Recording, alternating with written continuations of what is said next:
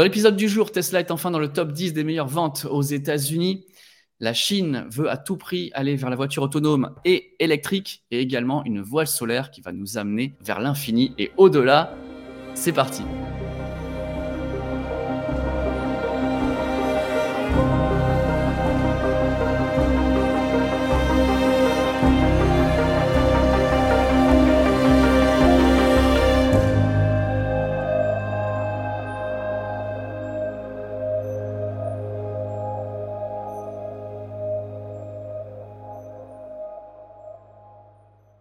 Salut tout le monde et bienvenue dans le monde d'Elon, le podcast qui fait le point sur ces nouvelles technologies qui vont disrupter notre quotidien pour un avenir plus durable. Je suis Jérémy de Tesla Riviera et aujourd'hui pour cet épisode un de la saison deux, j'accueille notre ami Mathias. Hello Mathias, Matt sur Mars. Comment vas-tu ? Comment allez-vous, je... chers auditeurs ? Je vais très très bien, je suis... super content euh, d'être euh, avec toi de nouveau pour ce podcast qui euh, avait super bien marché à l'époque. Beaucoup de gens m'ont dit « Il est où ? Il est où ? Quand est-ce que vous recommencez euh, vos vidéos ensemble ?» Eh ben voilà, c'est la première de la saison deux aujourd'hui, je suis très content. Euh, quoi de neuf depuis tout ce temps ? Eh bien, euh, je, voilà, je commence à, à prendre mes ailes euh, dans le côté business en tant que business développeur et notamment dans... l'industrie automobile des voitures électriques, donc ça, c'est parfait. C'est, je suis dans le domaine, donc c'est, c'est une passion qui se concrétise. Et puis, on maintient toujours le cap avec Matt sur Mars, au-delà des étoiles, apporter des projets innovants et puis toujours parler de, de toutes les industries, de tous les pays, France, Europe, Chine, Asie, bref. On, j'essaye de faire voyager le maximum de personnes. Super. Et de toute façon, le lien vers ta chaîne est en description. Nous, aujourd'hui, on va parler de pas mal de choses. On va parler de la voiture électrique dans le monde, en Europe, des nouveaux projets, on va parler forcément de Tesla. Il y a beaucoup de choses pour cette, pour cette rentrée, ça va être super cool. On va parler aussi de Spatial, donc si vous êtes intéressés, n'hésitez pas à vous abonner à la chaîne si ce n'est pas déjà fait et à nous suivre, on va reprendre nos lives. On commence tout de suite parce qu'on a énormément de trucs à voir en ce moment les amis. Je vais te poser la question, à ton avis, euh, Tesla serait ranké euh, combien en deux mille vingt-deux ? À peu près euh, treize, douze. treize, douze, on va voir ça ensemble. On va faire euh, l'inventaire de ce qui s'est passé. Alors, on bascule ici. Le numéro un aux États-Unis, ça a été très souvent le F cent cinquante, euh, enfin F-Series d'ailleurs, six cent cinquante mille voitures vendues. Okay, donc, ils ne sont pas premiers. Tesla n'est pas premier. Bon, c'est un petit peu facile à, à savoir. En numéro deux, on remonte, on remonte. On a le Chevy Silverado, cinq cent mille. Toujours des gros pick-up. On continue avec un gros pick-up, les pick-up RAM, quatre cent soixante-dix mille quasiment. Ah, encore un pick-up, Toyota R A V quatre. Normalement, le Toyota R A V quatre, si je ne dis pas de bêtises, c'est la voiture la plus vendue au monde. Okay, donc, c'est quatre cent mille aux États-Unis. Toyota Camry, qu'on n'a pas chez nous, mais qui est un best-seller là-bas. Et que vois-je en numéro six ? Oh là là ! La modèle, le modèle Y, si on peut dire le modèle Y, six cent cinquante mille, un petit peu plus, six cent cinquante-trois mille. Euh, je rêve ou euh, il y a quelques années il ne les produisait même pas dans le monde. Qu'est-ce que tu en penses ? Ça ne m'étonne pas pour le modèle Y, surtout aux États-Unis, c'est un truc qui est plus gros mmh. que la modèle trois, donc les gars ils, c'est, c'est des Américains ils veulent toujours plus gros, donc ils disent bon j'ai ma modèle trois, je vais passer sur le modèle Y, c'est plus gros, c'est plus confortable pour euh, la famille, puis euh, si c'est une plus grande famille euh, t'as le modèle X. Ça ne m'étonne pas pour le modèle Y. euh, maintenant à voir où est la modèle trois dans le classement. Ben justement, mais tu vois, tout, toutes ces voitures, la grande Cherokee et tout ça, c'est des voitures qui sont super connues aux États-Unis, qui se vendent par, euh, par paquet euh, et tout ça. Même la Corolla, tu vois, ils sont devant. C'est un truc de fou. Et le, la Model trois, elle est pas loin, elle est là. Elle est la quinzième, avec cent quatre-vingt-dix mille voitures vendues. Ça, ça commence à, à plus rigoler, là. Tu vois, on se foutait de la gueule de Tesla. Ouais, c'est, c'est un petit nouveau, mais là, ça commence à avoir de la gueule. À ton avis, je vais donner mon avis après. Où est-ce qu'il pourrait être en deux mille vingt-trois ? Parce que c'est le début d'année, on fait les pronostics. Tu les vois, okay, tu vois placer je... où dans le classement, la modèle Y là ? Dégringoler, continuer à monter ? Non, je pense continuer à monter, peut-être cinquième, quatrième place. Mmh, euh, ce serait mmh. peut-être l'objectif. Euh, ouais. Pour la modèle trois, euh, je ne sais pas. Enfin, franchement, je... peut-être une perte de puissance pour la modèle trois par contre. Elle va, je pense qu'elle va un petit peu descendre au niveau du classement. Ah, ok. Euh, mais modèle Y, je, je pense que ouais, elle va pouvoir se prendre de nouvelles places, peut-être mmh. un jour euh, première place. Wow, ah, c'est dit, c'est dit. Moi, je pense clairement que la Camry l'année prochaine, enfin, à chiffre égal, hein, on verra comment le marché évolue, peut-être que la Camry va monter, enfin, on ne sait rien, mais le chiffre de deux cent quatre-vingt-quinze mille, à mon avis, il est largement atteignable avec la, la giga euh, euh, d'Austin. Est-ce qu'ils arriveront à taper jusque-là? Peut-être pas cette année, mais je pense que, euh, tu vois, le top, le top trois, ça me... je le verrai bien, je le verrai bien. Bon, on verra ça. Il n'y a que l'avenir qui nous dira. Mais en attendant, on va changer de marché. On va aller en Norvège. Et là, la Norvège, ça rigole pas parce qu'on euh, a eu les chiffres des ventes. Et regardez bien ça. Regarde-moi ça. On est à soixante-dix-neuf pour cent de voitures électriques en Norvège. Alors, pas électrifiées, mais pure électrique, telle qu'on le conçoit avec des batteries. C'est astronomique, c'est hallucinant. Et si on rajoute les voitures hybrides, hybrides rechargeables, regarde ce qui reste pour les voitures à essence qui sont chez nous encore lié- légion. trois virgule six pour cent pour l'essence, trois virgule un pour cent pour le diesel. Euh, la messe est dite.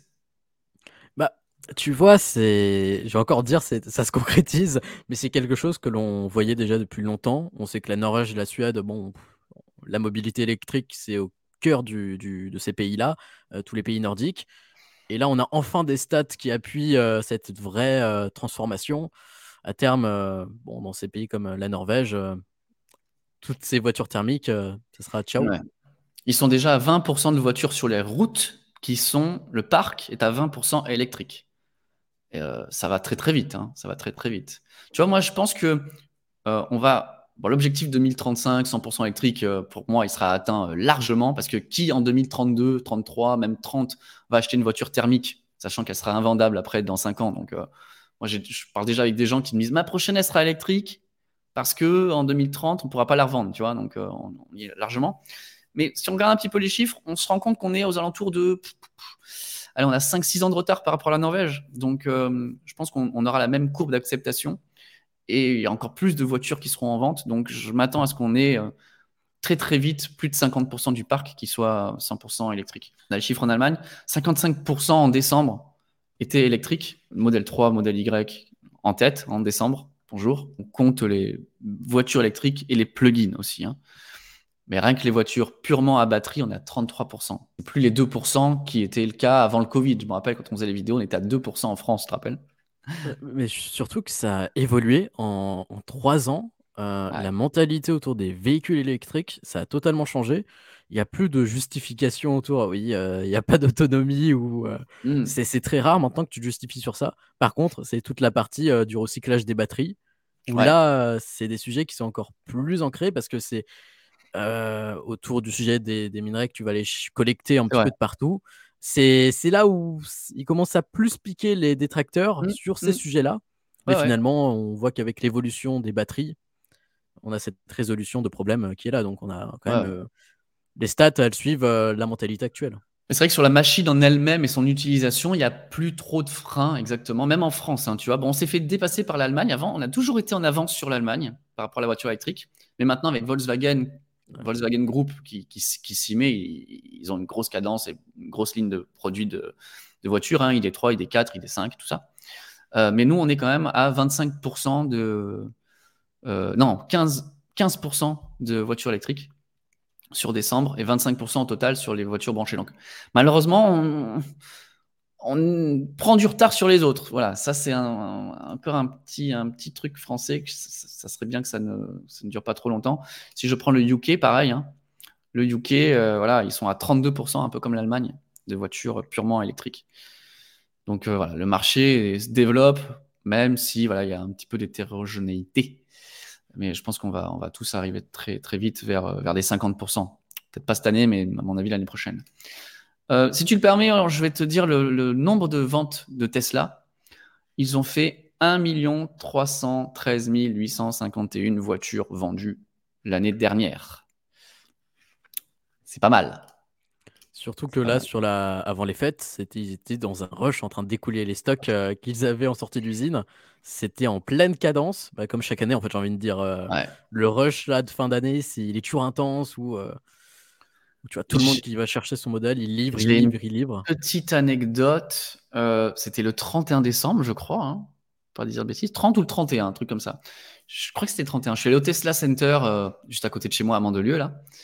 Et euh, ils avaient six camions qui étaient à l'arrêt parce que les chauffeurs avaient fini leur journée de travail, machin.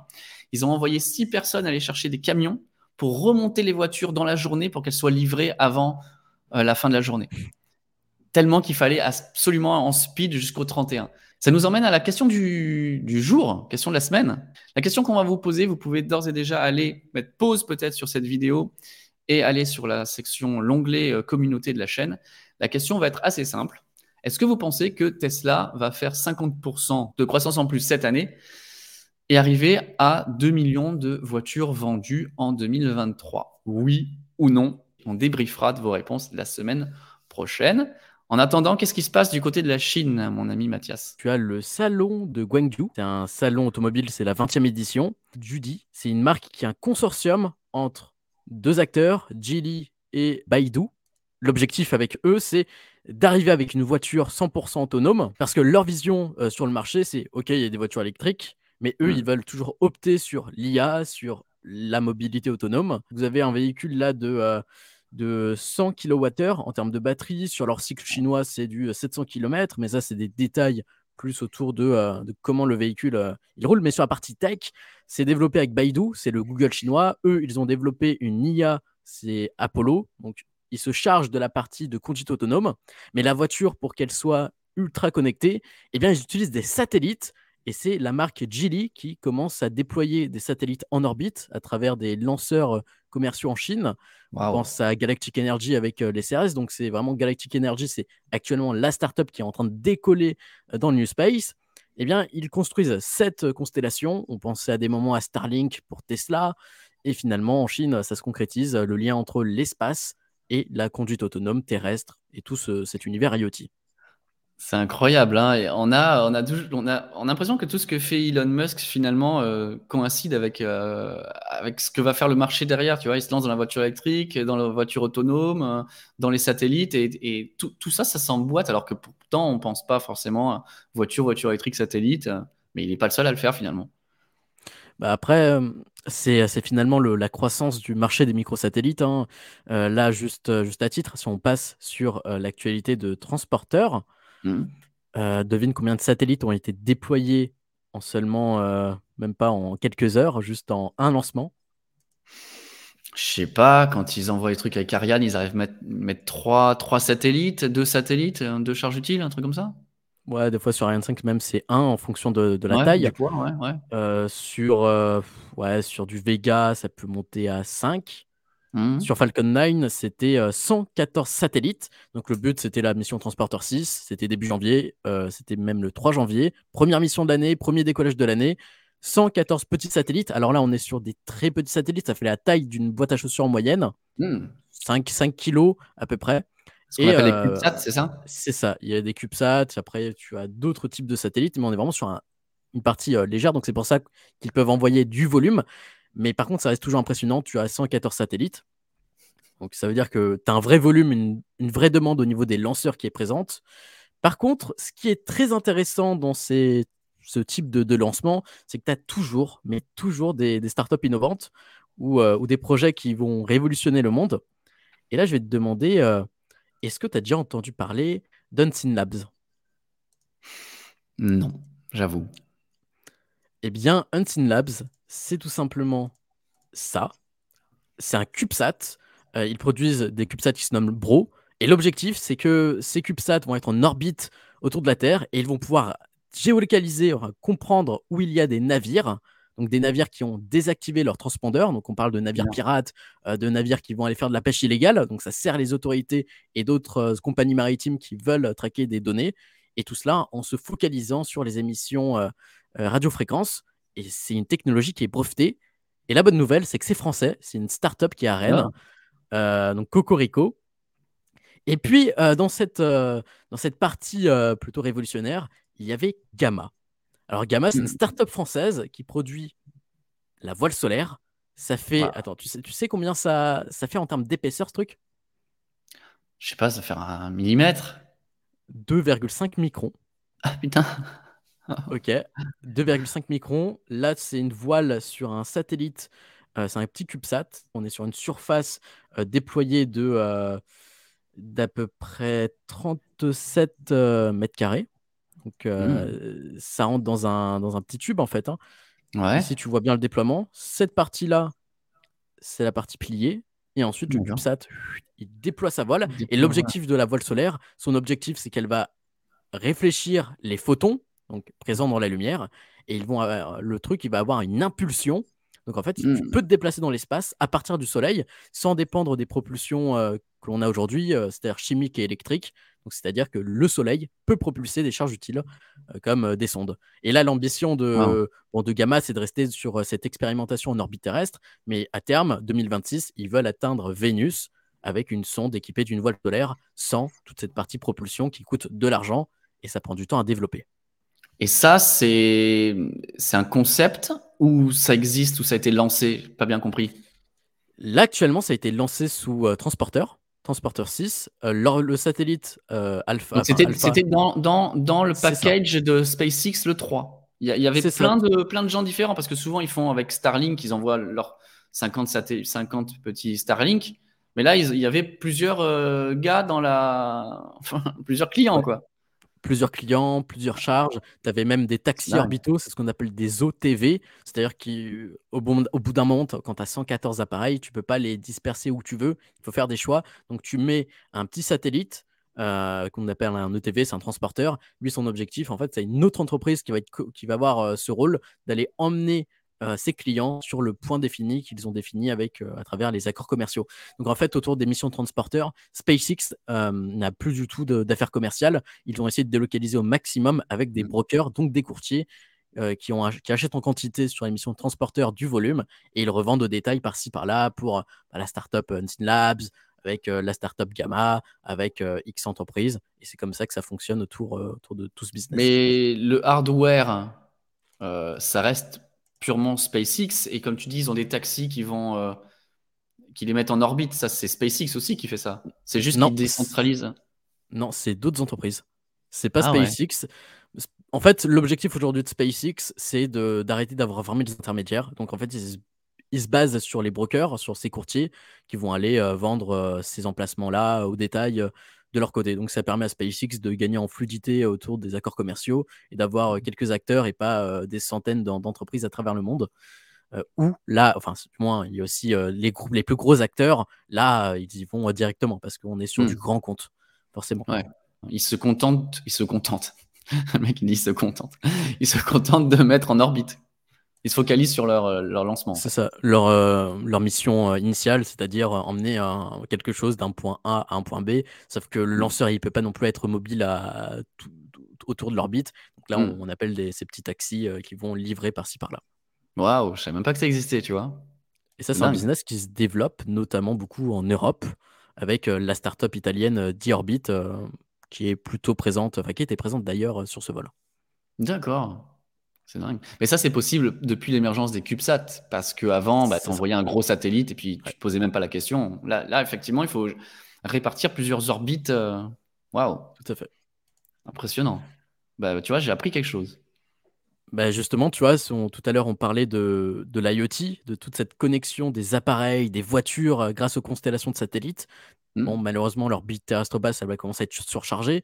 Mmh. Mais ce qui est certain, tu vois, ça va alimenter tout le divertissement ou euh, tout ce qui se passe autour des voitures. Et Nvidia a annoncé dans cette phase du C E S l'intégration de Nvidia GeForce Now, c'est-à-dire du gaming en cloud, du coup, cloud wow. gaming.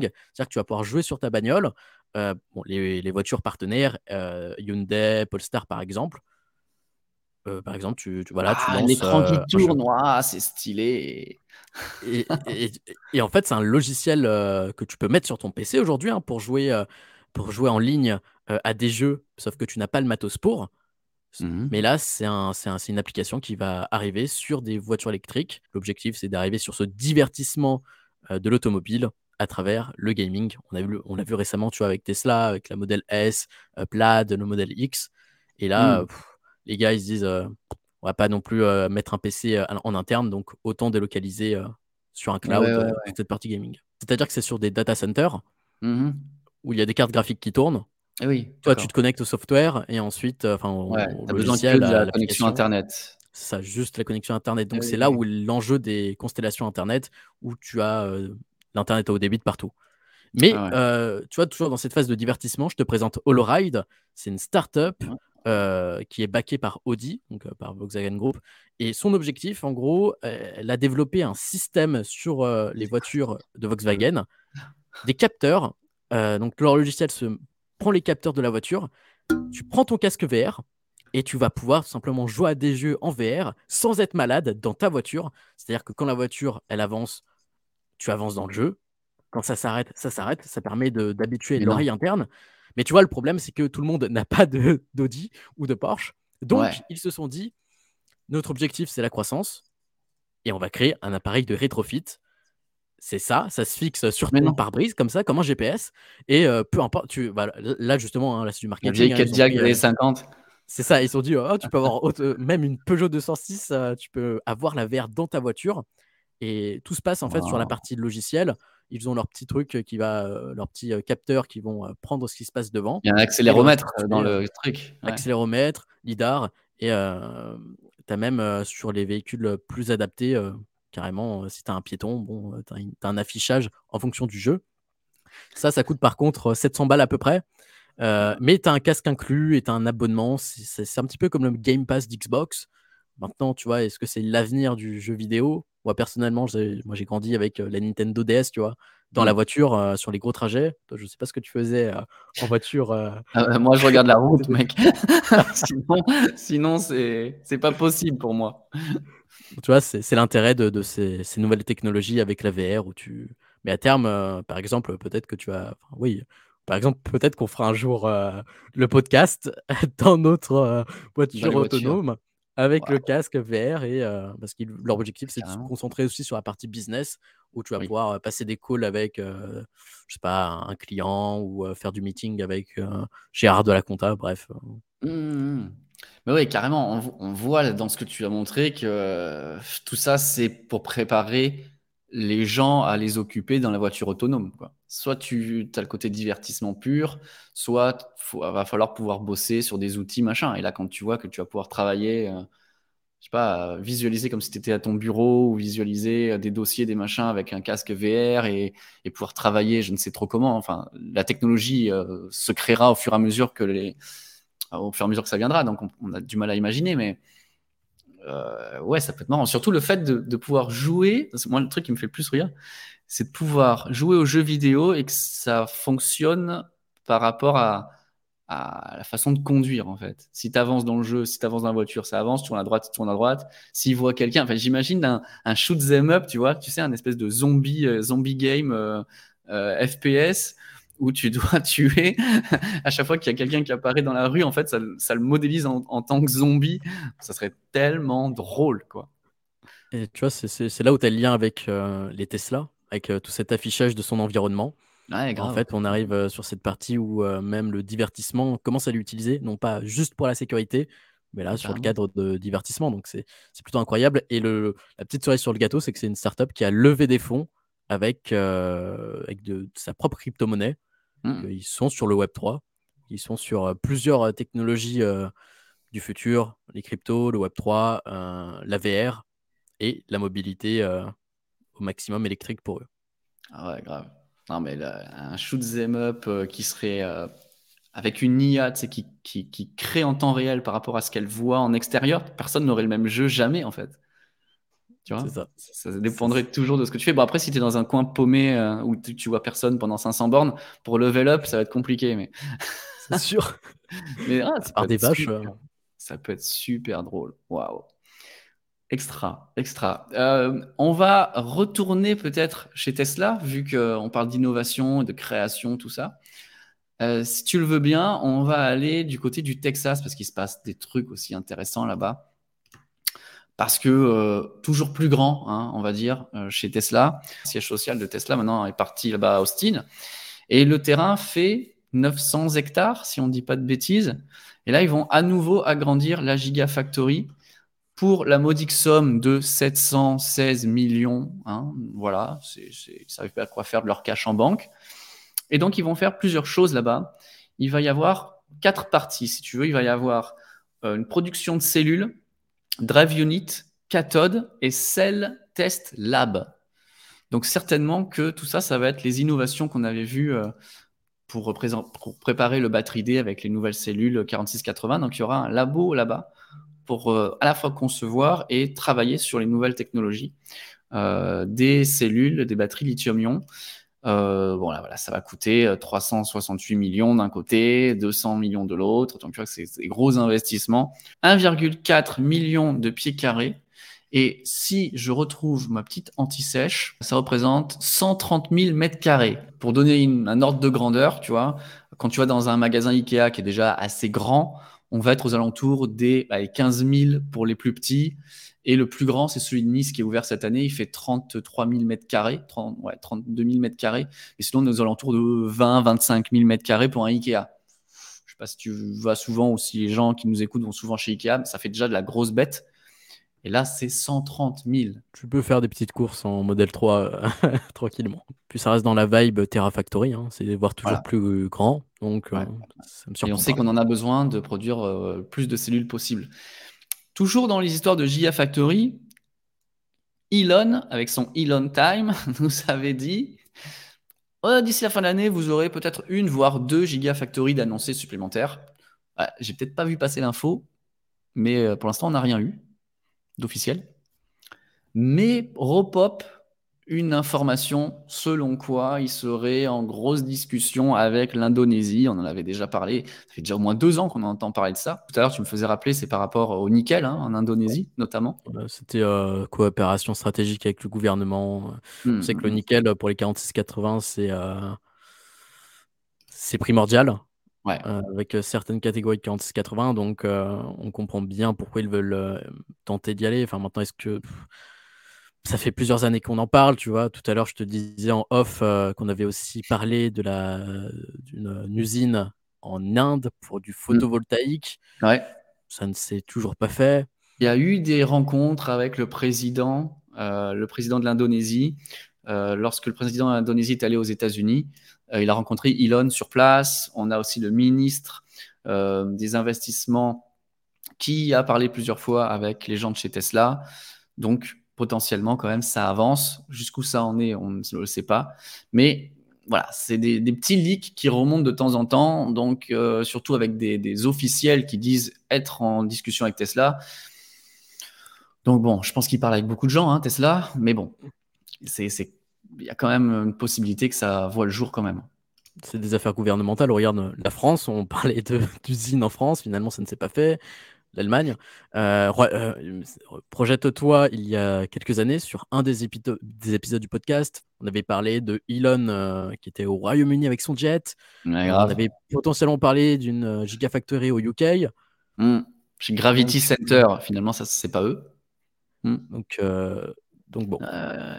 C'est toujours Mais, ces affaires à voir. Oui, oui, ça, ça, ça croît très, très vite. Et je pense, de toute façon, il avait dit, je vous annoncerai une ou deux. Donc, ils en ont forcément une ou deux dans les cartons. Ils veulent produire vingt millions de voitures par an. Chaque gigafactory qu'ils annoncent, c'est entre un et deux millions de, de voitures à terme. Donc, tu fais le calcul, tu as vite compris qu'il euh, va falloir en produire très, très vite, enfin, en ouvrir très, très vite d'ici à deux mille trente. Hein. Donc, euh, on va parler justement de, de construction de Gigafactory, parce que même si Tesla n'a rien de concret, bah, ça avance quand même vachement vite euh, en Amérique du Nord avec, euh, regarde-moi ça, une liste là de toutes les Gigafactories qui vont arriver. Un fait capital, c'est que le coût du lithium-ion des batteries est en chute libre depuis, les, là on prend de deux mille huit à deux mille vingt-deux, on a perdu quasiment quatre-vingt-dix pour cent du prix. C'est juste énorme. On était quasiment à mille quatre cents dollars en deux mille huit et on est à cent cinquante dollars euh, du kilowattheure, que là c'est au niveau du pack. Et dans un second temps, on nous montre donc tout ce qui va ouvrir en capacité d'ici à deux mille trente. Les États-Unis ont une capacité en deux mille vingt et un de cinquante-cinq gigawattheures. Essentiellement, dans les cinquante-cinq, tu prends la Gigafactory de Tesla. mille gigawattheures en deux mille trente. Genre une blague, tu vois. C'est un truc de fou. Le térawattheure atteint. C'est une croissance de malade. C'est, c'est quelque chose qui va être limite à la verticale. La fameuse S-curve. Du volume va être fait un petit peu de partout sur le globe.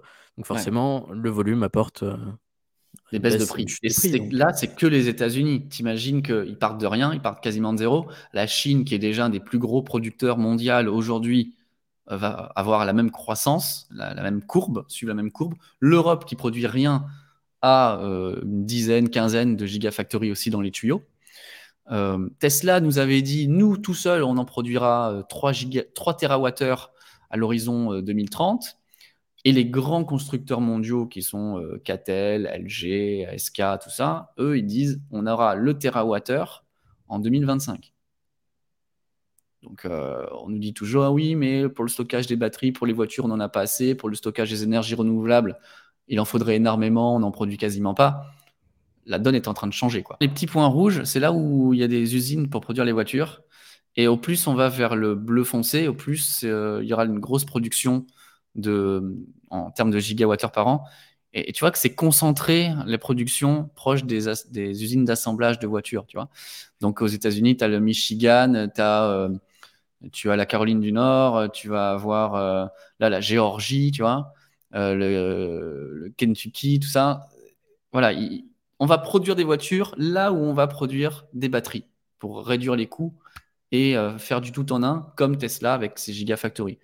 Tout, tout est fait au même endroit. Donc ça, c'est aussi, euh, je trouve, assez intéressant. Et les États-Unis sont en train de, de changer de braquet, clairement, quoi. C'est très localisé au niveau du Texas et de la Californie. Nevada, c'est là où tu veux aller chercher ton lithium. Tu as un vrai pôle euh, du côté Est, ça, c'est certain.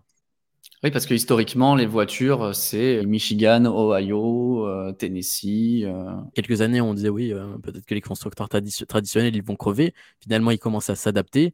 Et euh, l'industrie ouais. euh, de production des batteries, elles ne sont pas en mode euh, on va aller à l'opposé. Non, elles se fichent toujours sur cette partie, euh, bon, on va aller à l'est parce que c'est là où tu as la plupart des constructeurs historiquement. Comme on le disait, hein, Tesla n'y arrivera pas tout seul. Hein, donc, il euh, faut bien que les autres s'y mettent. On avance, euh, on va plus, euh, plus loin euh, à plusieurs. On va, on va finir sur le, les énergies renouvelables. Faire voir un graphique qui montre euh, l'acceptation du solaire, toujours aux États-Unis. J'aime bien parler des États-Unis parce que c'est vraiment le premier pollueur de la planète. Voilà, on dit, euh, si les États-Unis le font, bah, le reste du monde va le faire, tu vois.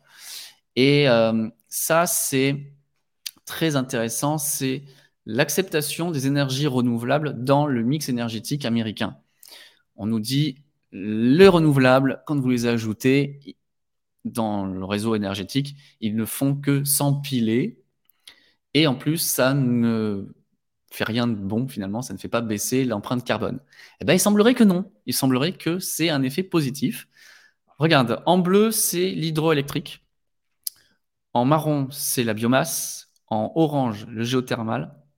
Et après, on a le vert et le jaune, qui sont le vent et le solaire. On a le vent qui apparaît, qui a pris énormément. Tu vois, la S-curve, ça, ça monte cash. Et on a le photovoltaïque qui prend le même chemin, pouf, une ligne droite là. Et parallèlement à ça, tu me diras, ah mais qu'est-ce que, est-ce que ça a un effet ou pas sur, le, sur les émissions de gaz à effet de serre ? Regarde. Donc oui, les énergies renouvelables ont bien un effet sur, sur la consommation, enfin sur les émissions de C O deux. Le charbon aux États-Unis, il, est pas, il, a, il a chuté de cinquante pour cent à moins de vingt aujourd'hui. Voilà, je finirai juste, juste sur ça, tu vois. On avait déjà parlé de nos amis de chez Vestas. D'ailleurs, on a des abonnés qui, sont, euh, qui travaillent chez Vestas. Je les salue. Mais là, on a un nouveau prototype d'éolienne euh, qui a été mis en, en activité. Euh, la puissance, c'est quinze mégawatts. Une machine, une turbine, tu vois. Donc, euh, les petites qu'on a en France sur Terre, c'est environ trois à six, mais je pense que c'est plutôt dans les trois mégawatts. Les éoliennes que vous voyez sur Terre, là, c'est quinze mégawatts. C'est une machine énorme. Et qu'est-ce qu'elle fait, cette machine ? euh, Elle a, alors attends, le diamètre du, du rotor, là, c'est deux cent trente-six mètres. C'est, c'est juste un truc de fou. C'est un monstre. Et, euh, ouais, ouais, ouais. Euh, c'est la plus grande turbine du monde. Donc, à la hauteur, elle fait deux cent quatre-vingts mètres. C'est quatre-vingts gigawattheures par an, une machine. Et ça équivaut à la puissance, à la consommation de vingt mille foyers européens. Enfin, une. Et ça équivaut à trente-huit mille tonnes de dioxyde de carbone pas utilisées, ou alors enlever vingt-cinq mille voitures euh, des routes. Mais une nouvelle génération qui arrive, hmm. Qu'est-ce que ça va être ? Est-ce que ça va continuer encore ? Bah, ça, je, j'en sais rien. Quelle est leur, leur capacité de, de croissance ? Mais tu vois, toutes ces machines-là, c'est des machines qui sont faites pour être mises euh, par grand vent, qui vont aller chercher des vents en altitude ou mettre euh, après en, en offshore. Voilà, on, on a un potentiel qui est fou, qui n'a pas été encore euh, utilisé. Une bête comme ça euh, équivaut à quatre à cinq machines terrestres. Donc, euh... tu vas pouvoir faire... Euh... une petite vidéo où tu les appelles, tu dis les gars, on peut, vous pouvez m'installer une, une éolienne et tu vas brancher ton écoflot dessus et je vais créer ton mais vrai je... labo là avec ton éolienne. Il manque plus que ça.